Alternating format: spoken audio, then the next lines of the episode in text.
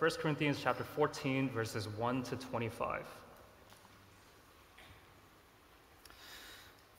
We'll be reading from the CSB. Pursue love and desire spiritual gifts, and especially that you may prophesy. For the person who speaks in a tongue is not speaking to people but to God, since no one understands him. He speaks mysteries in the Spirit. On the other hand, the person who prophesies speaks to people for their strengthening, encouragement, and consolation. The person who speaks in a tongue builds himself up, but the one who prophesies builds up the church. I wish all of you spoke in tongues, but even more that you prophesied. The person who prophesies is greater than the person who speaks in tongues, unless he interprets, so that the church may be built up. But now, oh, so now, brothers and sisters, if I come to you speaking in tongues, how will I benefit you unless I speak to you with a revelation or knowledge or prophecy or teaching? Even lifeless instruments that produce sounds, whether flute or harp, if they don't make a distinction in the notes, how will what is played on the flute or harp be recognized? In fact, if the bugle makes an unclear sound, who will prepare for battle? Verse 9 In the same way, unless you use your tongue for intelligible speech, how will what is spoken be known? For you will be speaking into the air. There are doubtless many different kinds of languages in the world. None is without meaning. Therefore, if, do, if I do not know the meaning of the language, I will be a foreigner to the speaker, and the speaker will be a foreigner to me. So also you, since you are zealous for spiritual gifts, seek to excel in building up the church. Therefore, the person who speaks in a tongue should pray that he can interpret. For if I pray in a tongue, my spirit prays, but my understanding is unfruitful. What then? I will pray with the spirit, and I will also pray with my understanding. I will sing praise with the Spirit, and I will also sing praise with my understanding. Otherwise, if you praise with the Spirit, how will the outsider say amen at your giving of thanks, since he does not know what you are saying? For you may very well be giving thanks, but the other person is not being built up.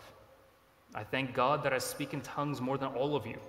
Yet in the church, I would rather speak five words with my understanding in order to teach others also than 10,000 words in a tongue. Brothers and sisters, don't be childish in your thinking, but be infants in regards to evil and, under, and adults in your thinking. It is written in the law, I will speak to this people by people of other tongues and by the lips of foreigners, and even then they will not listen to me, says the Lord. Speaking in tongues, then, is intended as a sign, not for believers, but for unbelievers, while prophecy is not for unbelievers, but for believers. If therefore the whole church assembles together and all are speaking in tongues and people who are outsiders or unbelievers come in, will they not say that you are out of your minds? But if all are prophesying and some unbeliever or outsider comes in, he is convicted by all and is called to account by all. The secrets of his heart will be revealed, and as a result, he will fall face down and worship God, proclaiming, God is really among you. Amen. And the title of today's sermon is We're, We're Building Something Here. And that truly is the case. Uh, we are getting to that place where uh, New Life is growing, where New Life is building something uh, along with the whole church of Seven. Um, so you may not be aware of this, but we've had uh, 20 people elected as uh, uh, into positions within Seven as deputy deacons. And so you may hear about that in the near future. Um, before we talk about anything else, though, let's pray and we'll get into the sermon.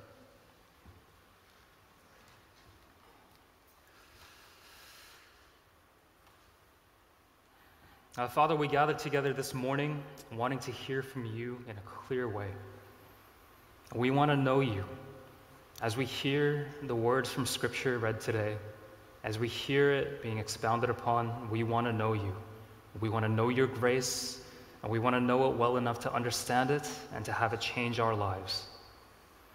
Even in our lack of understanding, when we pray and we ask the Holy Spirit to come and do his work here, we ask, Lord, that you would change our heart's disposition, that you would help us, Lord, to turn to face you, to ask in love to help us to love you more. We want to know what it means, Lord, to receive your grace. We want to know what it means, Lord, to have this grace change us. and not to seek to do everything by our own works, which are fruitless. We want to turn to you and find that the bridge is already there. And the bridge is Jesus Christ. The work that He's done upon the cross, He bridges that gap between us and He invites us into your family. We want to know what it means that we're your son, we're your daughter, that we are family members of the living God.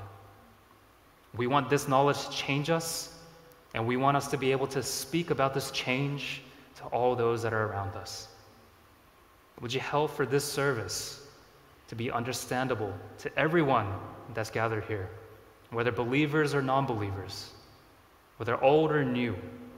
Whoever comes together here, Lord, would you speak your message in a clear way? And would you help us, Lord, to grasp what this grace means and the depths of your love for us? Because we want that knowledge to change us, and we want that knowledge to create in us a love for you. So be with us, help us to love you. It's in Jesus' name we pray. Amen. Uh, I have a very early memory of attending church. Uh, it was a small Korean church long before I came to Sejun, long before I came to New Life. I remember very clearly that I had absolutely no idea what on earth was going on. Um, people would gather together. It was maybe about 20 people all together. And if you've ever heard me speaking in Korean, um, perhaps you've had that uh, privilege or maybe lack of privilege to hear me speaking in Korean, you might know that my Korean's not that great now. Uh, when I speak to you know, people from the Korean congregation or when I speak to the other pastors, quite often I, I find that they look at me as though they're speaking to a child, uh, the way that I speak to my child. Um, it was even worse then, though. So my Korean has greatly improved. It's gone up infinity percent, but it was much worse back then. And you might know if you do speak Korean that conversational Korean is very different from church Korean. You know, for some reason they use like you need a dictionary to know what people are talking about.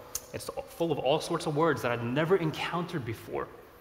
And so maybe some of you can relate to this if you've ever been to uh, a Korean speaking or a, or a different language church. The singing was the closest that I got to understanding anything that was going on because at least I could try to follow along with the melody. I'm a little tone deaf, so it was still a little bit hard, but I, I still couldn't really figure out the lyrics either. I understood what Jesus was, okay, but the rest of it, I was like, oh, that could mean anything, okay? And when the sermon started, I was hopelessly lost. I had no idea what he was talking about. I just followed along with the amens, and I was like, oh, okay, seems okay. And I was feeling very alienated. I felt like an outsider in that church. Now, it gave me the same feelings that I felt a long, long time ago, even longer before then, when my family had just moved to the United States. I was five years old. I was uh, speaking in Korean, uh, surprise, surprise. So, uh, be- moving from Korea, Korean was my main language, no longer is, and I was one of the few Asian kids in the school.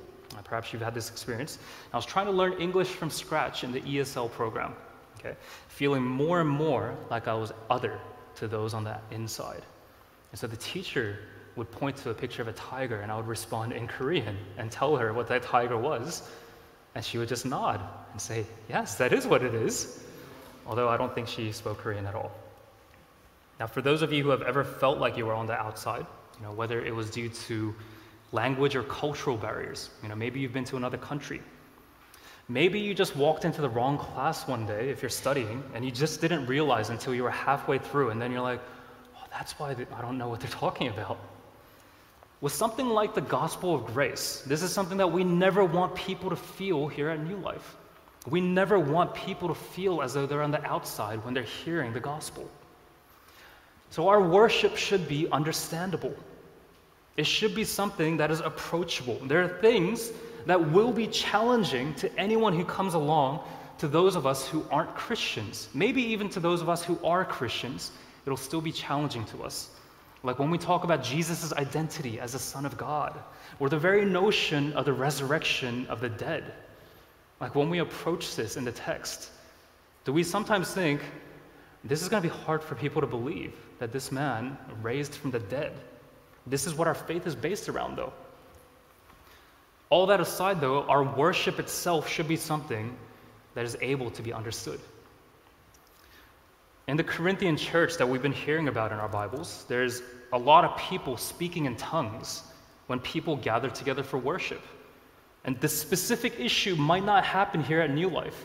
Like, I don't think this is an issue where, you know, people don't just jump up here and start speaking in tongues, but you might encounter it in different churches, even today. For the most part, in the Corinthian church, these tongues are not being interpreted. No one's coming up and saying, by the way, that thing that that guy just said, this is what this means. And this is an issue because it's a divisive thing for the Corinthians. Because those that are actually taking part in it, those that are speaking in tongues, say it's an amazing thing. It's strengthening my faith. I get closer to God by doing this. Why are you trying to stop me? And those that are not understanding what these tongues are all about, they're made to feel like they're on the outside.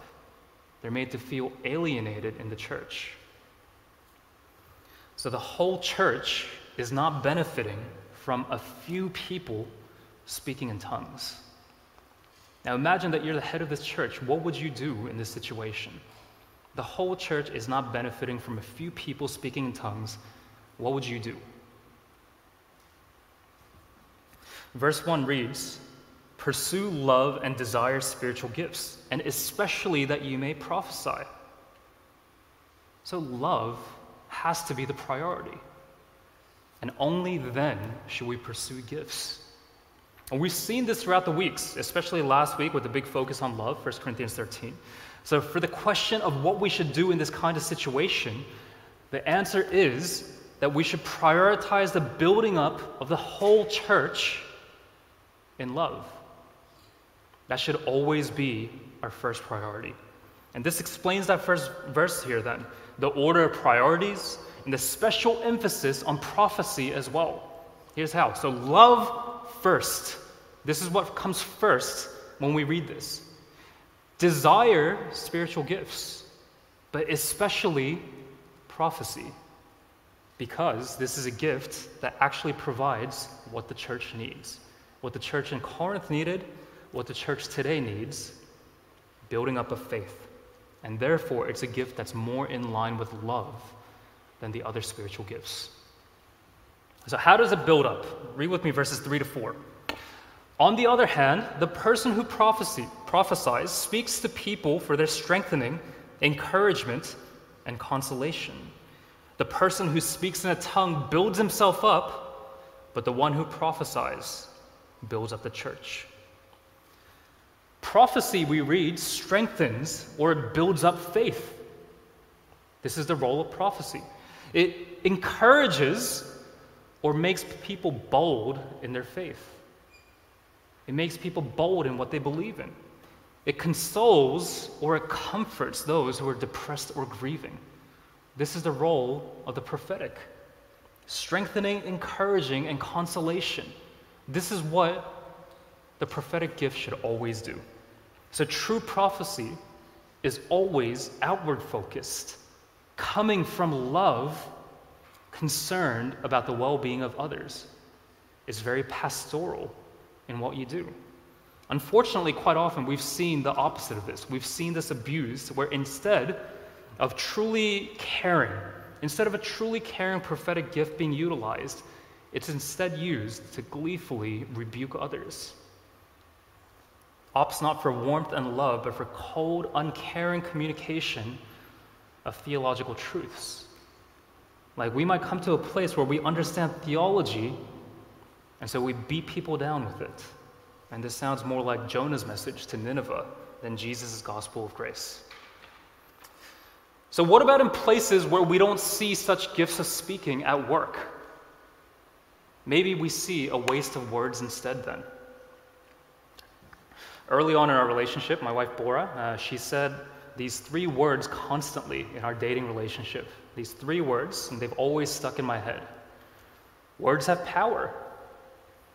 They were not the three words that I was looking for in our dating relationship, but words have power. She kept repeating to me. She kept saying this words have power. I said, Yes, they do. Say, say the other ones. But anyway, she said this because I was constantly just having a laugh. Have I lost? Okay. She said this because I was constantly just having a laugh, joking around, making fun of friends. And when she would ask why, I would tell her, that's just how Aussies talk with their friends. You guys who grew up in Australia, you know this, right? Australians, we bag each other out. The more that we do it, apparently, the friendlier we are. The more that we hurt each other, the friendlier we are. As I was saying this, I wasn't convincing myself either. I was saying this and I was like, this doesn't sound good, but you gotta trust me. But is that a good use of the power of words? Because words certainly do have power.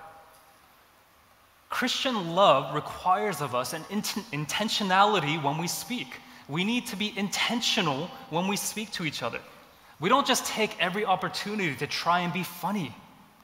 We don't just try to one up each other by putting each other down. We set ourselves apart from the rest of this world. What Paul talks about here with prophecy or with any speech gift that can edify the church is that we should take every opportunity to strengthen, every opportunity to encourage, to console with our speech. Every single one. This is a highly valuable spiritual gift and one that should be used generously. There are some in New Life that do this already, that practice this gift of the prophetic in encouraging others. I know that my friends, when they've come up from Melbourne to visit, they've experienced this and they still talk about this to this very day. They speak with such high regard for these people because they were strengthened by such speech. Maybe you've experienced it with talking to some of our people. This is along the lines of the thing that Paul is saying is of greater importance than speaking in tongues, which is a very visible gift if you think about it. If someone's jumping up and speaking in another language, it's very visible. But our gathering for the glory of God is at the core of it a public and communal experience. We gather together, it's not for individual consumption. Over the last two years of the pandemic, after we started the live stream, which is still going on today, there was a bit of a debate that came up after the lockdowns finished among our ministry directors. Okay, we meet each month and we talk about the things of the church. And some were wondering should we wrap up the live stream at this point? Should we switch it off? Because they knew of some people that were just sticking around at home. They weren't sick, they weren't worried about getting sick. They just wanted to sleep in, they just wanted to just kind of hang out at, at home. I understand that feeling, okay, more than you think. Some were wondering if this would actually encourage people to physically gather together at church if we turned off the live stream, rather than just taking the easy option of staying home and worshiping by themselves. You might wonder why was this such a big talking point in our leadership? Why was this so important? Because it feeds into our sinful self centeredness, when we focus solely on ourselves, when we choose the easy option of just staying home and not gathering together. Because when you come together, you meet with people that you not only love, but you also meet with people that you might not really enjoy being around. So, what's the difference? Aren't we worshiping anyway? Is your individual edification all that matters? Is that all that matters in Christianity? Is it just a sermon that you show up for? Is it not the singing together? The announcements about things taking place in the community? The collective prayers and the fellowship of believers, not always necessarily with the people that you're just comfortable with. Because as you meet them, you will be shaped in your character. You'll be forced into a situation where you can choose to love or not love. And your love for them will shape them as well. When we gather together as a body, the edification of this said body is our priority. We build up the church together. Love demands that we use our gifts solely to glorify God by building up the community. And so, this also means that we only use the gifts that are useful for building up this body regardless of how showy, how amazing this gift might be, we only use the gifts that are useful for building up the body of Christ. And this is hard. This was hard back in the time that this letter was written to the Corinthians, and it's hard today. Why do you think church hopping even exists? Because we long for something to be solely based around us. We're often more interested in ourselves and, and not in how to benefit other people. Not necessarily a community, but how to benefit ourselves. We need things to fit us and not for God to use our gifts in the context that we're in. How many of us understand that when we gather together for worship, the point isn't what we gain from this worship? The point is that we desire the building up of those around us that gather together with us for worship. Theologian Gordon Fee, he says it like this The point of everything in corporate worship is not personal experience in the Spirit, but building up the church itself. The building up of the community is a basic reason for corporate settings of worship. They should probably not be turned into a corporate gathering for a thousand individual experiences of worship. Do we have this issue too? Do you just sit alone? Do you talk to no one? Do you leave early because Christianity is all about you? Is your desire to find a church that just forms around you organically, that benefits you, that you don't have to lift a finger to do anything because everything is for your benefit? Because I suggest that's not Christianity. Paul goes on to talk about the gift of speaking in tongues, verses 6 onwards. So now, brothers and sisters, if I come to you speaking in tongues, how will I benefit you unless I speak to you with a revelation or knowledge or prophecy or teaching? Even lifeless instruments that produce sounds, whether flute or harp, if they don't make a distinction in the, in the notes, how will what is played on the flute or harp be recognized? In fact, if the bugle makes an unclear sound, who will prepare for battle? In the same way, unless you use your tongue for intelligible speech, how will what is spoken be known? For you will be speaking into the air. There are doubtless many different kinds of languages in the world, none is without meaning. Therefore, if I do not know the meaning of the language, I will be a foreigner to the speaker, and the speaker will be a foreigner to me. So also you, since you are zealous for spiritual gifts, seek to excel in building up the church. His point here is that any gift left uninterpreted, it's like instruments just making random noises with no distinction or clarity. It's not following any notes. It'd be, it'd be like our praise team coming up here and just playing whatever notes were on their hearts. They all just decided, oh, I'm going to play this one now. And the other person decided something else. You're not actually following after anything. It would be like a clanging cymbal or a noisy gong or nord or whatever. There's no purpose to what we do here if it can't be understood. A long time ago, at a church that I was at, a friend of mine uh, invited along his non Christian friend. He'd been praying for this guy for quite a while, and it was unfortunately just at the wrong time. Because at this church, we started getting into all sorts of spiritual gifts and also spiritual weirdness, like just weird things, practices, questionable practices, and it was really out of control. Some people were openly speaking in tongues. They just decided, I'm going to speak in tongues. Doesn't matter if no one understands. Some people were moving around erratically, laughing, just doing all sorts of things. And all told, at the end of it, this friend told us he never wanted to come back because it was a little bit too weird for him. He said, I thought you guys were Christians. And he left and he said that he was scarred from his experience of our church. The church that I was at back then, and this Corinthian church as well, may be a little bit too eager for the things of the Spirit, to get involved in spiritual things. But what about us? What about us here at New Life? Maybe we have the opposite issue. Maybe we're not eager enough for the Spirit because we might not get to the spiritual side sometimes. It feels like sometimes we care a lot about the social benefits of the church. We get to meet with people, we get to make friends. We understand the communal effect of having somewhere to belong. Some of us enjoy the thinking and the learning and being challenged intellectually? I know there's at least a few of you out there.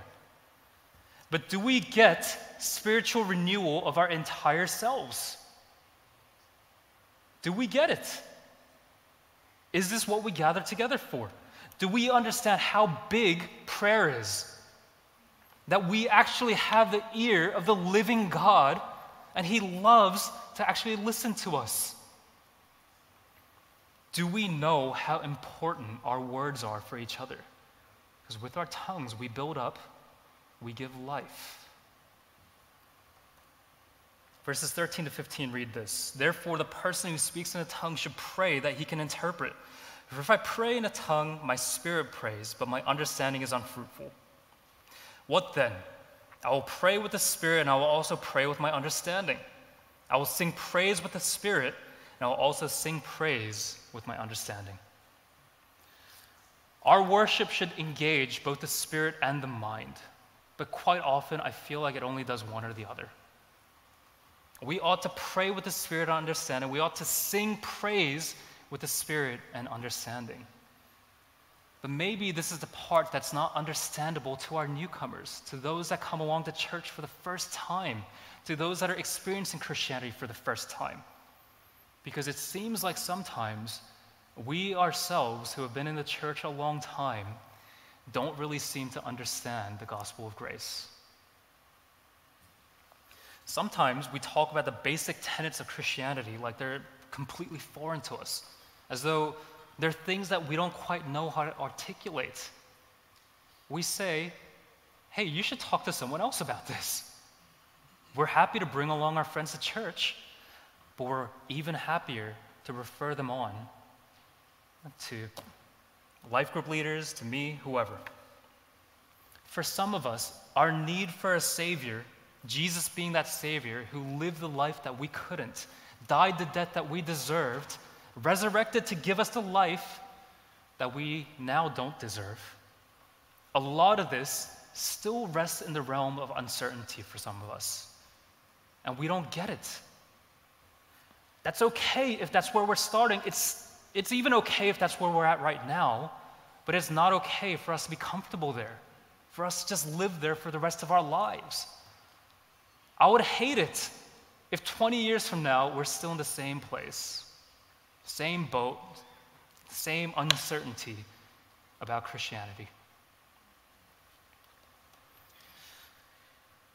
If you were here last week, you know that Lent started on Wednesday. If you don't know, uh, Lent commemorates the 40 days that Jesus spent in the wilderness. Many in the church, they observe this time by sacrificing something during this time to show that their dependence is entirely on God, that they don't depend on whatever it is that they're sacrificing. It might be something like fasting from certain foods or things like entertainment, phone use, whatever it might be. And the other side of it is taking up of spiritual disciplines like doing daily devotionals, like reading through the Bible, like deeper or more frequent times of prayer. These are spiritual disciplines. This is the perfect time for us to grow in our understanding of the gospel of grace. There's never been a more perfect time. We don't have to just sit idly anymore and let another day pass where we don't seek to receive from God we can grow. We can know Him. We can know Him in His grace to the point where we're actually able to live it out. You can do this. We're going to be able to communicate in a way that our friends, our families, those around us can understand. So let's get to that place. In order to get there, we need to pray for understanding, to talk with others around us and reflect together so we can gain an understanding of what it is that we actually believe in. We can build each other up in this faith. And so we can utilize our gifts to together build this body. If we get to that place, maybe we'll see what Paul's talking about more often. We'll read verses 23 to 25 and then we'll pray. If therefore the whole church assembles together and all are speaking in tongues, and people who are outsiders or unbelievers come in, will they not say that you are out of your minds? But if all are prophesying, and some unbeliever or outsider comes in, He is convicted by all and is called to account by all. The secrets of his heart will be revealed, and as a result, he will fall face down and worship God, proclaiming, God is really among you. Let's pray.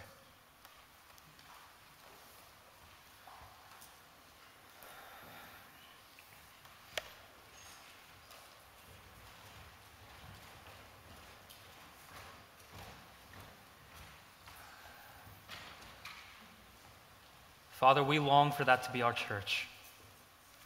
We long for it to be a place where each and every single member of the body seeks love first. We want to grow in love and then to desire spiritual gifts, and especially that we might prophesy. We want to build each other up and strengthen each other's faith. We want to encourage each other to greater acts of faith and we want to console those who are hurting. Would you help us? We long for New Life to be a place where our unbelieving friends, family members, those that live around us might come, might hear the Word of God, and they might fall to their knees and worship you and they might say, God truly is among you. We want to believe this. We want to believe that new life is that place. And so we ask, Lord, that you would move in us. Don't let us become lazy or complacent. Don't let us become enamored with the things of this world replace in our hearts the love that we have for other things before you. Change them. Change our hearts. Make them face you. Because when we look to you, we know that we'll be moved by love because that is who you are. Our very small definitions of love look a lot more like lust. And we don't want to lust after these other things anymore. But we want to love you the way that you love us. So move our hearts and help us to do this.